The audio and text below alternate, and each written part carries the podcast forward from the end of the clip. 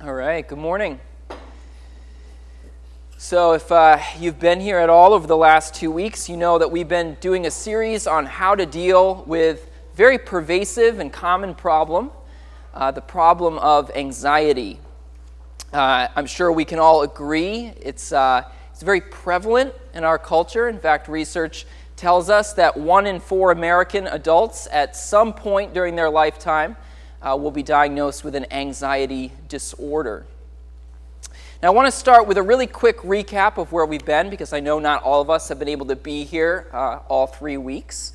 Uh, two weeks ago, we talked about how God's will for our lives is not for us to live in an ongoing state of anxiety. Scripture is clear about that. God wants something better for us than that. Uh, and if we have put our trust in Christ, God wants us to experience a growing sense of peace and joy in our lives. Sometimes we wonder, what's God's will for my life? Well, that's part of God's will uh, for our lives, an on, a growing sense of peace and joy. And based on Philippians 4 4 through 7, we found some, some wisdom for how to move uh, from a place of anxiety to a place of peace. Uh, three things we identified remember that God is with us. God is a constant, loving presence. He is there 24 7, closer than the air we breathe. We have to remember that. Two, we need to learn to ask God for what we want.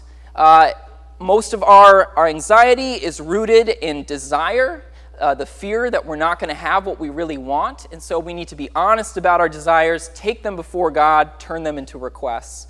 And then, number three, we need to be thankful for what we have.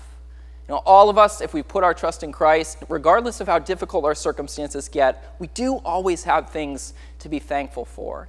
And we, learn, we need to learn how to cultivate an attitude of gratitude, which helps to reduce our anxiety level.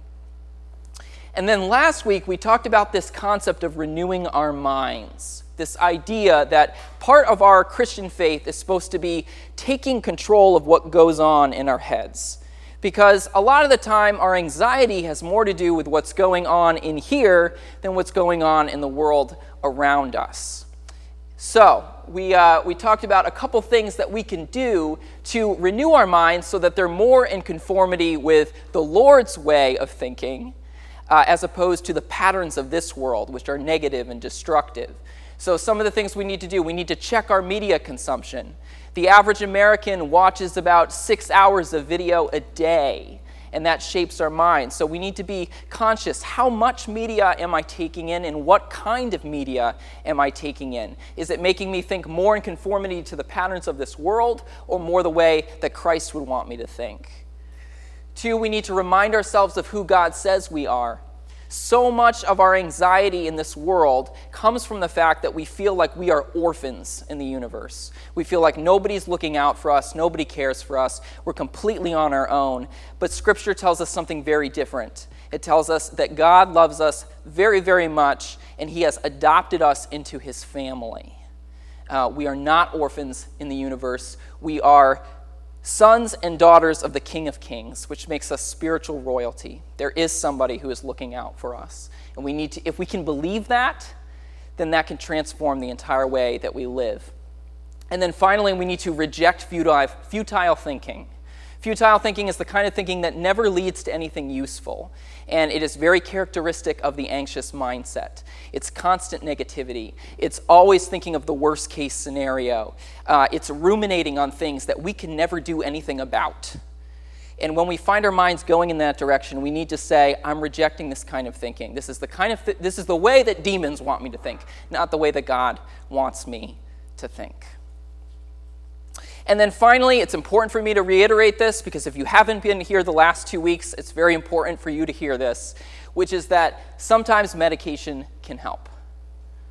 Um, some of us, our anxiety is rooted very much in, in spiritual things. It has to do with the way that we're, we're thinking. But sometimes there is a physical or genetic component to our anxiety disorder. And there is no shame in recognizing that and then seeking help for that. Our brains are physical organs, just like the rest of our bodies, and that means that they can malfunction. And if they are malfunctioning, there's nothing wrong with seeking help for that uh, through a doctor and through medication, in addition to doing these things as well. Okay. So that's where we've been. And honestly, after last week, I thought maybe we're done with this topic. You know, maybe we don't have to address this anymore. I feel like we've, we've taken care of it fairly thoroughly. But the more I reflected on it, the more I felt inspired to say a little bit more. Because over the last two weeks, we've been reflecting on how our faith can help to alleviate our anxiety.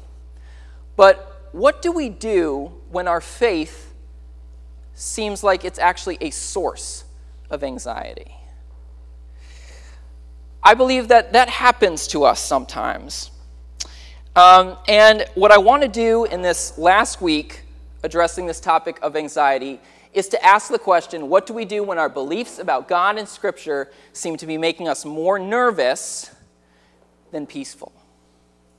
And some of you might be thinking, well, I don't really have this problem. But I know from conversations that I've had, not just in this church, but throughout my time in the Christian sphere, that there, there, is, uh, there are a lot of people who uh, their faith becomes a source of anxiety in their, in their lives. Now, technically speaking, our faith should never be a source of anxiety because faith, by definition, is trust in God. Right? It's trusting that God is good, trusting that He has our best interests at heart, trusting that He is ultimately in control and that we, we can count on Him. Right? So, properly defined, faith should not be a source of anxiety. But when I say faith, I mean all the thoughts that we have surrounding God and Scripture right? And sometimes the thoughts we have surrounding God and Scripture can be a contributing factor to anxiety in our lives. And when I say that, I have two main types of thoughts in mind. So these are by no means the only two possible sources of faith related anxiety, but they're definitely two of the most common ones. And the first one is anxiety over whether or not we're really saved anxiety over whether or not we're really saved. Now, some of you might be wondering, depending on how much you've grown up in the church, what does that question even mean? Saved? What are you talking about? We'll give you a moment to explain that. Part of the core message of the Christian faith is that we human beings need to be saved. Uh, and it seems to me that this is an idea that we should all be able to agree upon, whether we are Christian or not. Because we are born into, into this world with certain desires. Right? We, we're born into the world with a desire for peace, for significance, for healthy relationships, for physical health, and for immortality. And yet, the world only seems to give us these things either partially or temporally, right? So the reality is, we're born with all these desires that the world just can't seem to satisfy. So we need to be saved. We need to be saved. And the message of the Christian faith is that God has made a way for us to be saved, to be saved from the forces from without that prevent us from experiencing these things, like death and disease and other people's sin, and the forces within that keep us from experiencing these things, like our own pride and selfishness that ruins our relationships and that sort of thing. And the way that God has done that is that God sent Jesus Christ to have victory over the power of sin, the power of death, and the power of the devil. And Jesus had victory over these things, and if we put our trust in Him, then we too can share in his victory over those things, both now and into eternity. Okay, that is the gospel message. And some of us, we believe all this, right? We believe that we need to be saved. We believe that we can't save ourselves. And we believe that Jesus has made a way for us to be saved. But we doubt am I really one of the people who is saved? Is Jesus really going to save me? How can I be sure of that? Wow. They're noisy this morning. so, okay. What should we do if we're asking those kinds of questions? Well, what I would recommend is thinking about your relationship with God through the analogy of a marriage relationship. And the reason I encourage you to do that is because that's what Scripture encourages us to do. Uh, throughout the New Testament, we are told that Jesus is like a good groom, and we in the church are like his bride. Now, if that makes any of the guys here uncomfortable, it doesn't need to. Okay, it's an analogy, which means that there are particular things about the marriage relationship that are like Jesus' relationship to us. And none of the things uh, about the relationship that are like a marriage relationship should make us uncomfortable. Uh, with this analogy, we're being told that we are loved by God, and we're being told that God, through Jesus, proposes to us a covenant relationship. He offers to us a relationship of loving faithfulness. And God demonstrates that faithfulness, that, that covenant loving faithfulness, through Jesus, because Jesus was willing to die to save us from our sins. So, okay, if we're wondering, am I really saved? We have to ask ourselves, have I said yes to God's marriage proposal? Have I said yes? Jesus has shown his love for me by paying for my sins. He's invited me into relationship with him. He's proposed to never leave or forsake me. Have I said yes? Or have I pushed him away? Right? If we've ever sincerely prayed to God a prayer that says something like, Jesus, come into my heart, that is one way of saying yes to the marriage proposal of God to us. Now, it's possible that if you are dealing with anxiety over this issue, it's because you've never actually said yes to God's proposal. You've never taken that step of doing that. And if you, if you never have, then I encourage you to say yes. Say yes. It's the best thing that you could ever do. And you do that through prayer. You just do that by getting alone, talking to God, being honest with Him, saying yes. And maybe you've done that and you just want a little bit more confirmation in your soul that you really have said yes. Well, the good news is God has arranged so that there is a, a way of us expressing that concretely, uh, which is a special symbol called baptism. Uh, baptism is not the thing that saves us, but when we choose to be baptized, it is our God's ordained way of saying publicly to the world around us, I have said yes to God's proposal of covenant relationship of loving faithfulness to me. So if you've never been baptized, uh, I encourage you, if that's something you want, if you want to say yes publicly, to talk to me about that. I would love to try and make, uh, arrange for that uh, to happen for you. But I think most of the time, the people who struggle most with the question of, Am I really saved? are people who have actually already said yes to God. And that's unfortunate because imagine if you were married to somebody and then every day they said to you, Are you sure we're married? You know, could I see that marriage license again? Could we go down to the town hall after work today and just, you know, check again to make sure that the license is signed and it's, it's for real? That would get old really quickly. And also, imagine what it would be like to be married to somebody who is constantly suspicious that you actually meant your marriage vows, who is constantly suspicious, even though they had no good reason to be, that you were not going to be faithful to them. It would be very hard to have a happy marriage under those circumstances, wouldn't it? You know, often when we're anxious about whether or not we're really saved, it's as if we're doing those things to God, right? We're asking Him over and over again to prove that we're actually married, you know, to prove that He's actually going to be faithful to His promises. And if you did that in an earthly marriage, it wouldn't end the marriage, but it would put a huge amount of strain on it. It would make it not very much fun. And so, if you're doing this in your relationship with God, I want you to hear God's voice saying to you, relax. Okay? You can trust me. I really am committed to you. I showed that commitment with the blood of Jesus. So stop worrying about it and let's get on with the business of living life together. Stop worrying about whether the license is signed and let's live life together.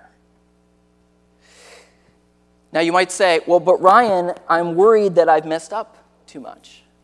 Right? I said yes to God's proposal at one point, but I have committed a lot of sins since then. Really bad sins, and I feel distant from God. How can I be sure that He'll still have me? And if that's you, there is a passage that you need to commit to memory. You need to write it down. You need to put it somewhere you're going to see it. If you need to tattoo it on your arm, then do it. It's 1 John 1 9. It says, If we confess our sins, he is faithful and just and will forgive us our sins and purify us from all unrighteousness. Take that fear and anxiety that you have about your sin and turn it into a confession. Acknowledge it before God, express your regret, because God is ready and willing to forgive. He doesn't want you to feel distant from Him forever. He wants to restore your relationship, and He wants to help purge that unrighteousness out of your life. But the first step involves coming to Him, being honest before Him, confessing, and receiving the forgiveness that He has to offer you. So, chances are, if you are anxious at all about whether or not you're saved, you should probably stop worrying about it. Uh, if you said yes to God's proposal, stop worrying about whether or not you're actually married to God and start focusing on living life with God.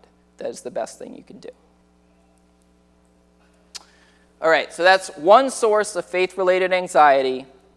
The second possible source of faith related anxiety I want to address is fearing that we're not doing enough for God. Fearing that we are not doing enough for God. Some of us are very aware that God calls us to help grow his kingdom through what we do in this life, right? Uh, we're very aware that we are supposed to be like ambassadors for God in the world, that we're, helped to, we're, we're called to help spread the good news of the gospel message, to invite people to receive God's proposal. That's part of what he calls us to do.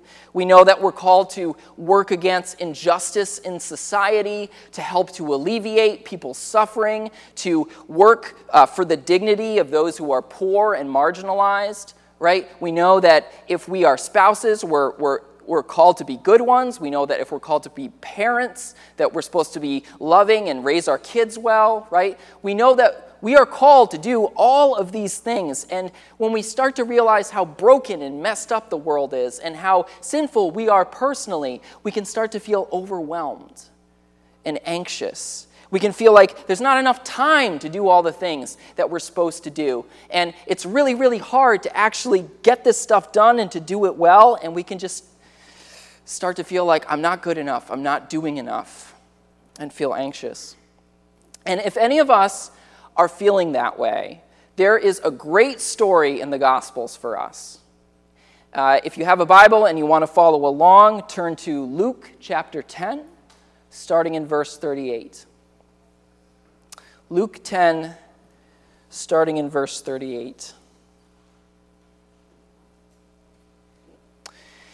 As Jesus and his disciples were on their way, he came to a village where a woman named Martha opened her home to him.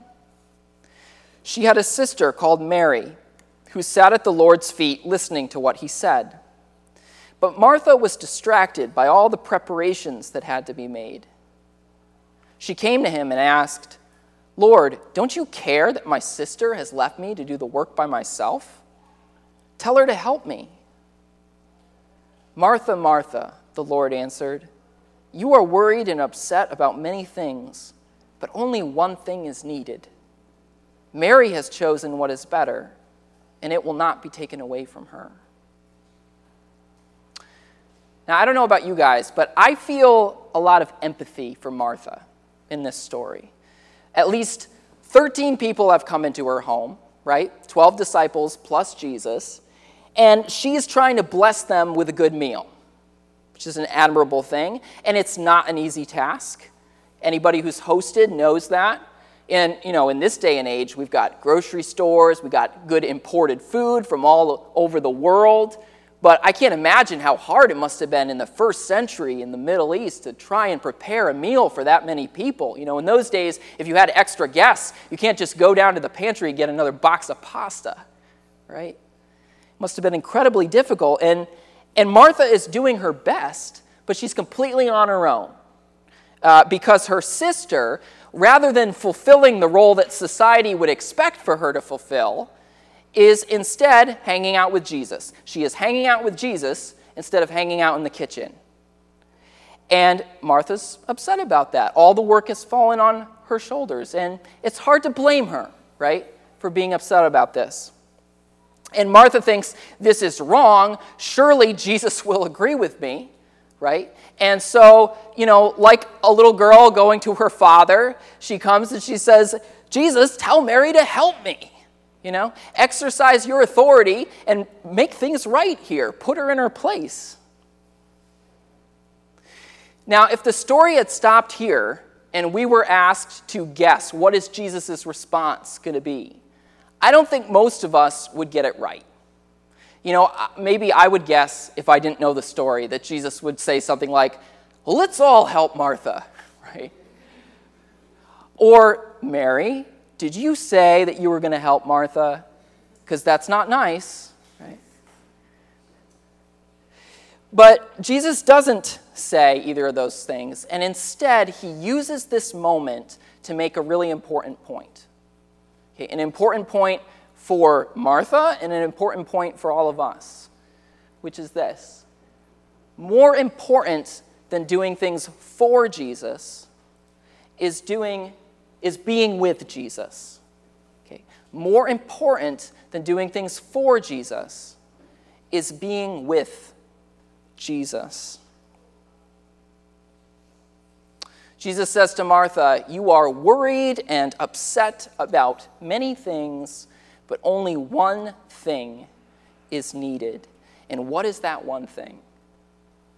It's being with Jesus and learning from Jesus as you're with him.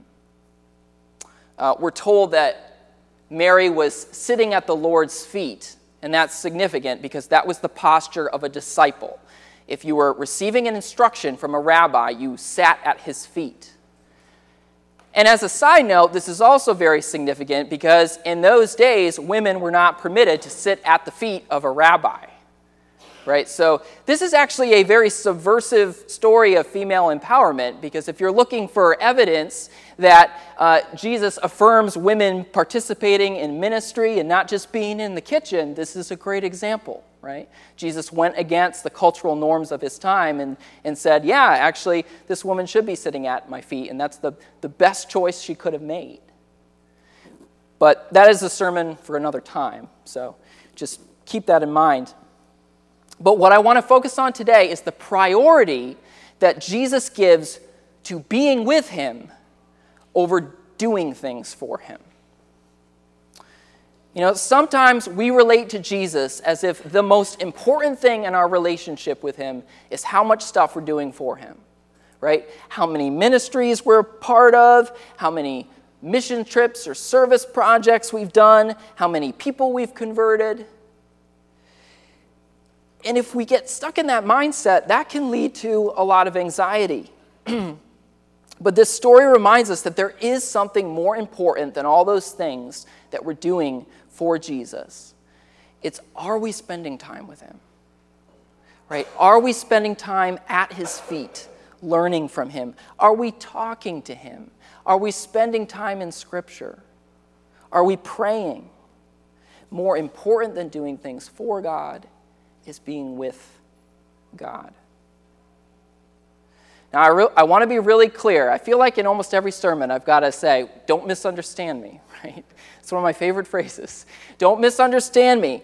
You know, I'm not saying that we shouldn't be doing things uh, to help grow the kingdom of God. Of course, we are called to spread the gospel, to help alleviate suffering, to work against injustice. You know, these things, the church it is necessary for the church to do these things. We are called to do these things. They are all valuable and important and necessary.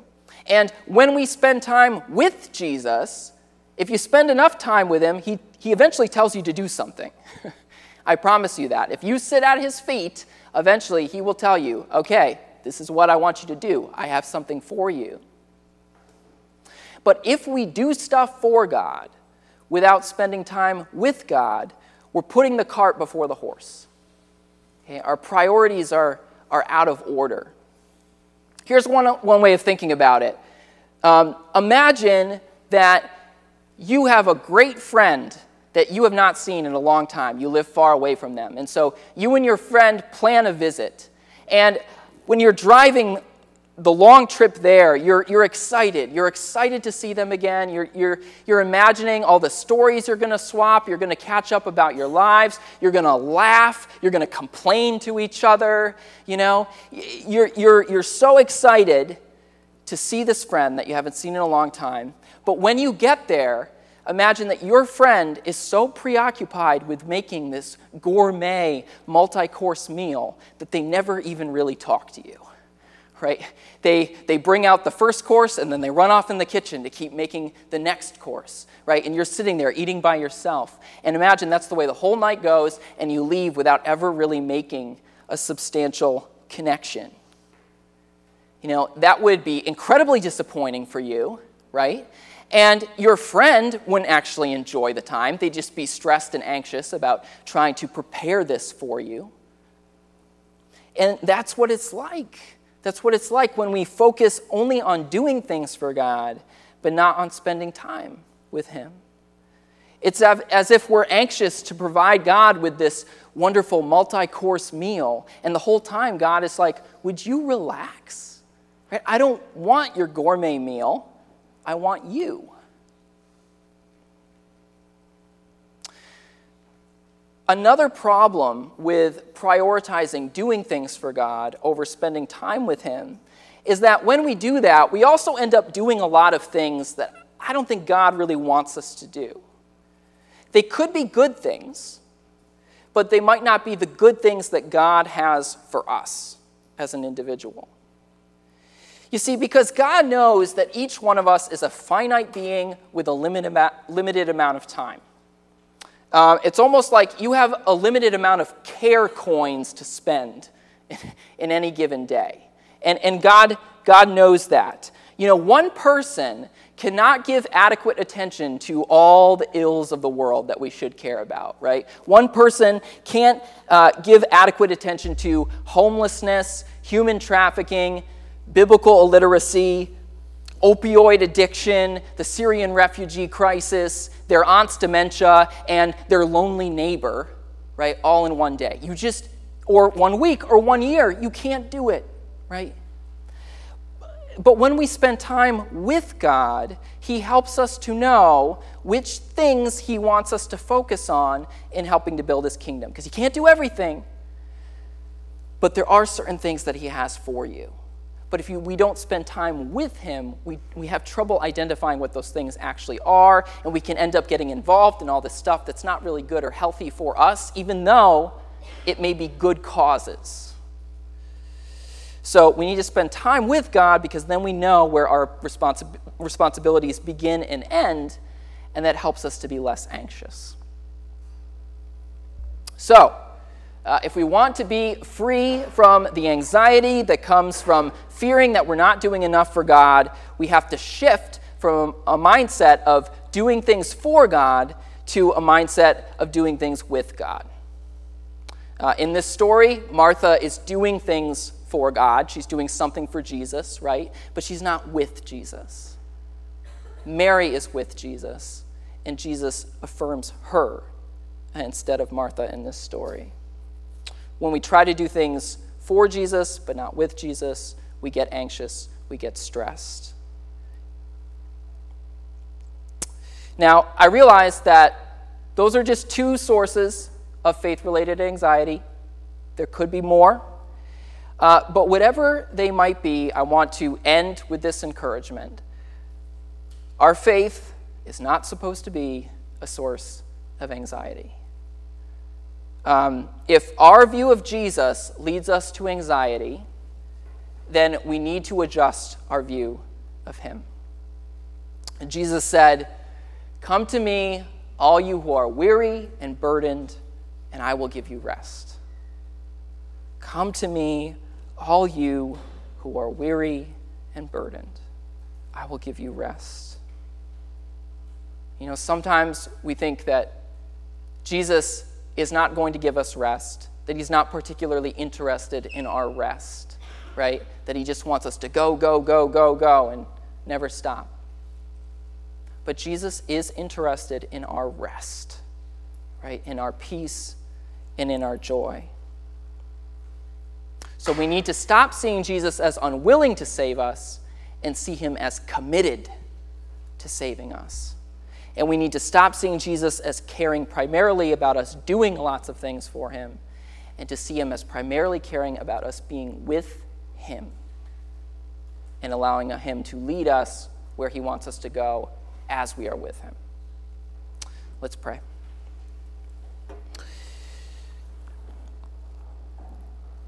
Lord, we thank you again that you do care about the state of our souls you care about our anxiousness. Uh, you care about uh, whether or not we are living in fear. And we thank you, Lord, that you want to deliver us from anxiousness. And Lord, I pray that our faith for each one of us would not be a source of anxiety, but a source of peace. Lord, we recognize that you sometimes call us to do hard things, but Lord, I pray that we would, we would have peace even as we do those things because we know that you are with us, Lord. And that we are not earning your approval, Lord, but partnering alongside you in the work that you are doing in the world. Lord, for any of us who are still struggling with anxiety, Lord, we pray for deliverance. We pray, Lord, for uh, a knowledge deep in our souls uh, that you do not want us to be anxious, and that through the renewal of our minds, God, uh, we can experience freedom.